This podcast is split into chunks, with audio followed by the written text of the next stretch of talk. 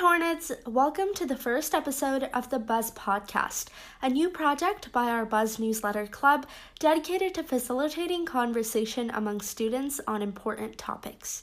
I'm one of your hosts, Dia Nair. I hope you're all having a fantastic day. Today's episode features two exciting segments. First, stay updated on school events with Nithya Kanthan as she discusses great ways for you to get involved in school happenings this month. Next, join Isha Brambit and two other seniors as they debate the ever so pertinent question of college expectations realistic or unrealistic? For important school information and tips on navigating the college admissions process, be sure to stay tuned. Without any further ado, Nithya, it's on to you. What's up, Woodbridge Academy? I'm your host, Nithya Kanthan, and welcome to this segment of the Buzz Podcast. Here, you can be kept up to date with school news, announcements, and so much more. First, as a writer of the Buzz Newsletter Committee, I would like to recognize the wonderful work of all of our writers and editors. They put in a tremendous amount of work and deserve great applause. Kudos to all of you. A huge thank you to Ms. Hoffman for being so hardworking to make the Buzz newsletter and podcast possible. Please make sure to check out our first yearly publication released on November 24th. Trust me when I say it is an awesome and worthwhile read. We recently held an autumn art contest for the publication of our newspaper. If you are interested in participating but didn't get the chance to before, don't worry, as there will be more opportunities in upcoming seasons.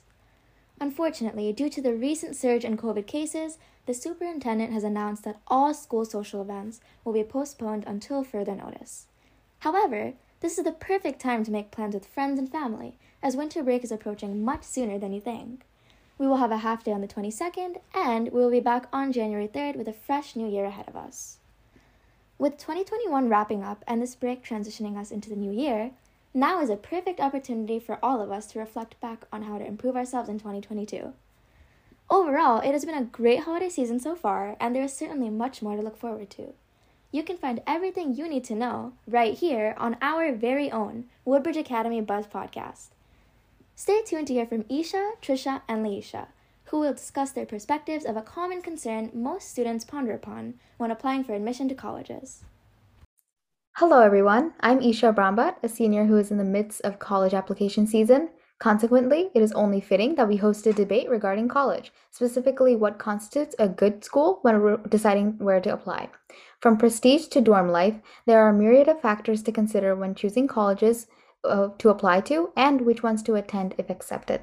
Today, we've invited two seniors, Trisha and Leisha, to discuss their viewpoints on the elements that affect school selection, especially as, as both are actively participating in the process right now.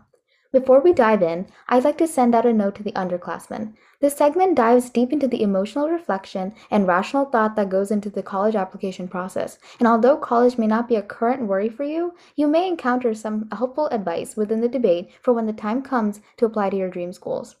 Without further ado, let us begin. Trisha, what do you believe is the most important attribute to look for when searching for schools? When picking a college, one of the most important attributes to consider is what the school will provide to you to help you reach your full potential as you pursue your degree.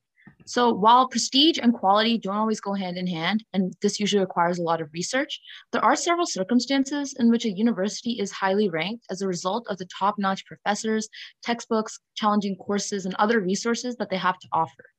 Even if the institution isn't a liberal arts school, a rigorous and versatile education makes you a well rounded scholar. And as a result, you'll be able to impact the, your community in several different ways. Thank you for your insight, Trisha. You mentioned liberal arts, and I would just like to clarify for those who do not know a liberal arts school offers a broad education that encompasses arts, humanities, and sciences to foster open minded critical thinking. Leisha, you may share your viewpoint on the issue at hand. Thank you, Isha. I believe the process of selecting colleges entails placing the most importance on the community in which the school is located. Other than working toward a degree, college is also a cultural experience, and the non academic encounters matter just as much as what happens within the classroom. Being in a place that fits your personality, whether it be an urban city to complement your extrovertedness or a quiet town to suit your introverted tendencies, is crucial for a student's intellectual development. Additionally, a student's environment can greatly affect their mental health, which in turn affects their academic performance. When creating a list of top colleges, Look at how the school's current students feel about being there is something you should certainly look into. Thank you, Leisha, especially for your tie in on mental health. Certainly, both of you have made great points, but it is also important to address that your views differ in several ways. Trisha, do you have a response or perhaps rebuttal that you would like to provide now that you've heard Leisha's point of view on the matter? Yeah, I do. Uh, while we both agree on the fact that a school's environment has an impact on a student's progression through college, I also think that the student really does have a choice about which community they'll be a part of. Because if the student is in a location that doesn't fit their liking, they can find their place in their academic community on campus. With a curriculum that constantly challenges its students and provides them opportunities for growth, they'll be motivated to focus on their work and focus on their growth as a person and find happiness in their academic advancement instead. Leisha, would you like to respond to Trisha? Certainly, an academic environment is a must. However, a student's social advancement is just as important. Once they have completed their education and are now ready to join the working world, their social interactions and experiences will carry them forward just as much as their degree will. They need to be able to explore their communities and be an active part of them while simultaneously excelling their academics. I agree. I think we really do need a balance between both factors because practice, practically speaking, and from my own experience as well, there really isn't one factor that's most important when you're choosing colleges to apply to. Right, I agree as well. And the ones that we have discussed are only a few of the many aspects to consider. I'm glad we were able to reach a general consensus. I agree as well. There is no best approach to choosing colleges as everyone has different priorities, but one efficient way to begin searching for colleges is definitely to look at everything they have to offer and then proceed to weigh all the pros and cons. And I believe that concludes today's debate. Thank you so much, Trisha and Leisha, for providing us with your opinions and for coming to a conclusion that I'm sure will be helpful to all of our listeners. Hornets, that's it for this episode. Thank you so much for listening and hope you found these segments fun and informative. If you have any suggestions for future segment topics, please don't hesitate to reach out at naird at mcvts.net. Stay tuned for our next episode. Buzzing out, Dia Nair.